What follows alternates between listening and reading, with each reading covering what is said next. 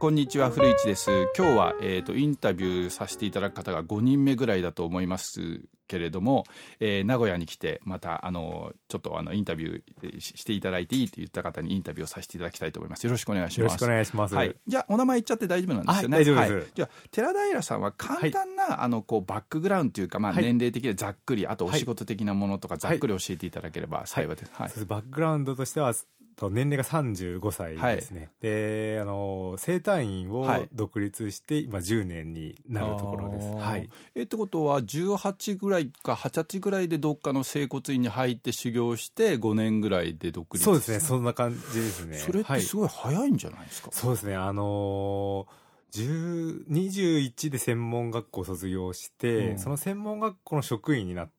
たんですよ、はいはいはいはい、学校のね。学校の。で、はい、で職員をや、先生もちょっとやりながら、はい、あの、付属の治療院でも施術をしてたんですけれども、はいはい、で、まあ、正直、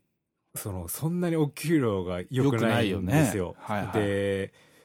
まあ、実家だからやってきたっていうところがありまして、僕は。実家に住んで住んでたからこそ、その給料でもやってけたっていう感じがあるぐらいで、ちょっと将来がもう見えない感じだったんですよね。差し支えなければ、整骨、はい、まあ整骨院って開業するのにざっくりなんですけど、はい、どんくらいあれば大体開業できるんです開業が資金資金がもう人それぞれなんですけど、まあ500万から1000万ぐらいそれでもかかるんだ、感じの人もいるんですけど、僕は資金が限られてたので、うん、もうあの、居抜き物件しか見つけようとしてなかったんですよ。で、そこをずっと半年ぐらいかけて探してた時に、うん、今のところが、そうです、見つけて、で、もともと歯医者さんが入ってて、うん、歯医者さんが出るタイミングと僕が入りたいタイミングが一緒だったんで、そしたら歯医者さんも、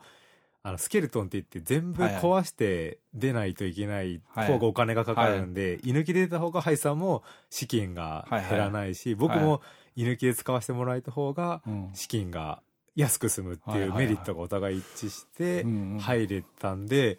内装費が150万ぐらいだけで済んで。素人考えだと整骨院ってただなんかベッドと、ベッドを置きゃすぐ開業できんと思ったけど、そういうわけじゃないんだね。そうですね。やっぱり、あの綺麗に壁を直したりとか、はいね、床を少しやっぱり直したりとかはしないといけないので。で、はい、仮に始めたとしてもすぐお客さんつくわけじゃないでしょ？最初はつ、つ、つかないのが通例なんですけど、はいはい、結構おかげさまでスタートから良かったんですよね。良かったんですね。はい。わ、はい、かりました。じゃあよろしくお願いします。はい、お願いします。じゃあまず最初の質問なんですけど、はい、自己啓発を始める前の、はい、その自己啓発に対してどんなイメージを持ってたかっていうのをちょっと。そうですね。なんかちょっと、やっぱり宗教的な、スピリチュアル的な、精神世界のイメージをちょっと持ってたところが正直、はい、あって怪しいなっていうのと、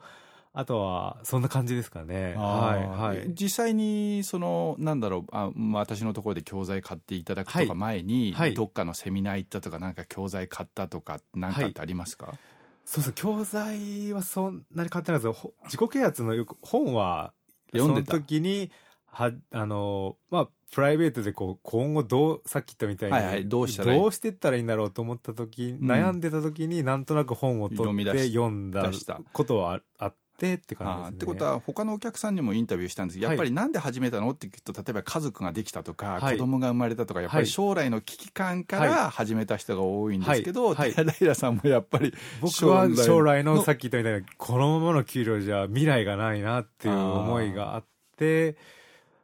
そうですね。こう、なんとかしないといけないと思ってたところで本を読んだって、ね、ってことは、それは治療院の学校に勤めてた時ですね。すね。はい、21とか2とか、とそんな感じですね。その時に読んだ本って覚えてます、例えばデール・カーネギーの本読んだとか、ナポレオン・ヒルの本読んだとか。その時はですね、なんか本田健さんとかの本を読んだとか、あとは、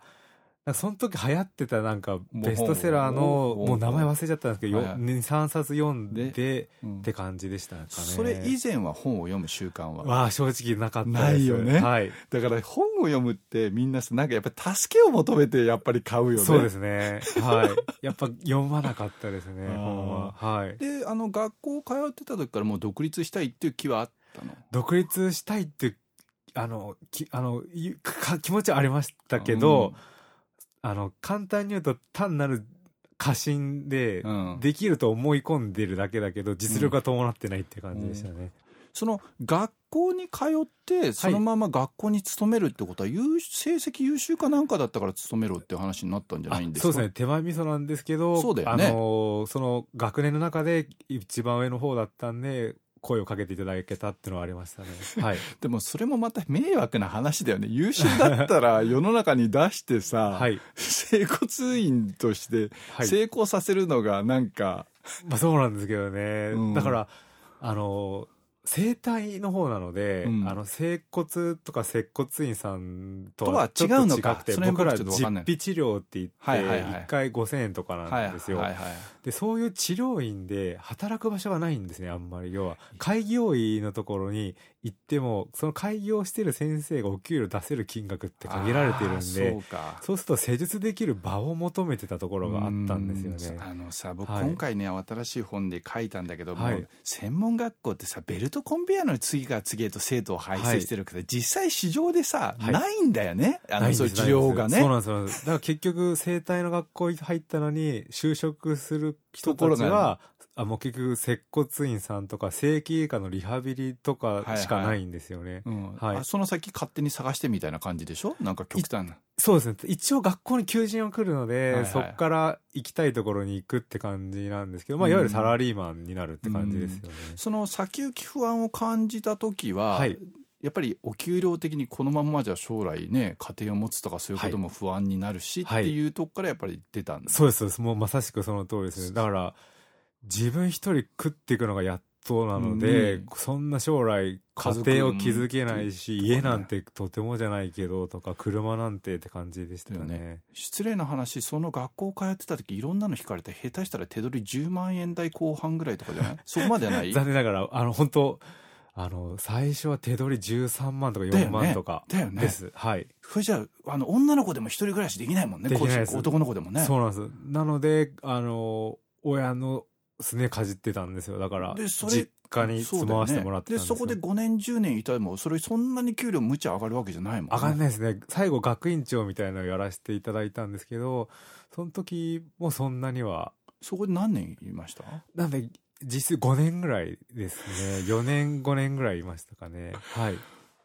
そりゃ危機感あるよね。危機感しかなかったですね。ここに働いてたら自分はずっと働い経験にはなるんで、とても今でも感謝してますし、勉強にはなるんですけど、はいはいはい、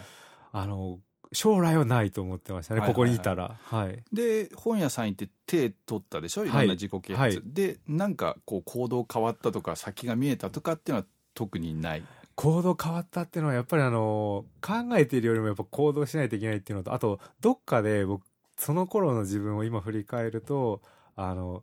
何か全部人のせいにしてるところがあったんですよね。なんかこう、今の自分はなんか。例えば、例えば親のせいとか？とか、まあ変な話、こうな、そうですね。自分が悪い癖して、なんか、社会が悪い的な感じのところも。こんな給料安いのは、安いのはこの会社がいけないいけないとか、っていう感じね。感じで捉えてたんですけど、そうじゃいけないっていうのには気づかせてもらえて、今ある、現実っていうのは自分の実力っていうのをそこで 横も悪くも痛感させられて、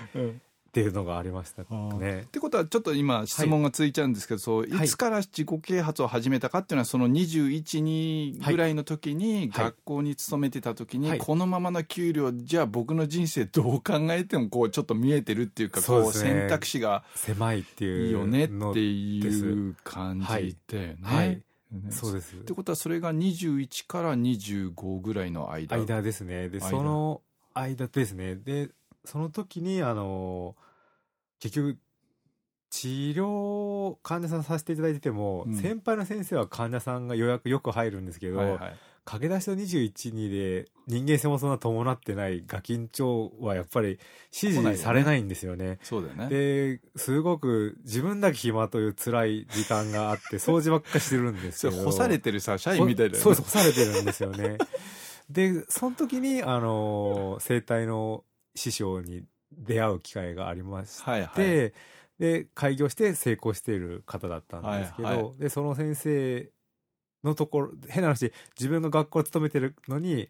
自分の学校勤めてない勤務時間外の時にその先生の治療院に行かしてもらって、ちょっと実際の患者さんを開業してる人のやり方をちょっと見学させてもらったりとか、うん、やっぱりその専門学校で教えられるやり方と実際の現場違,、違うんでしょ？違うんです。違うんですね。はい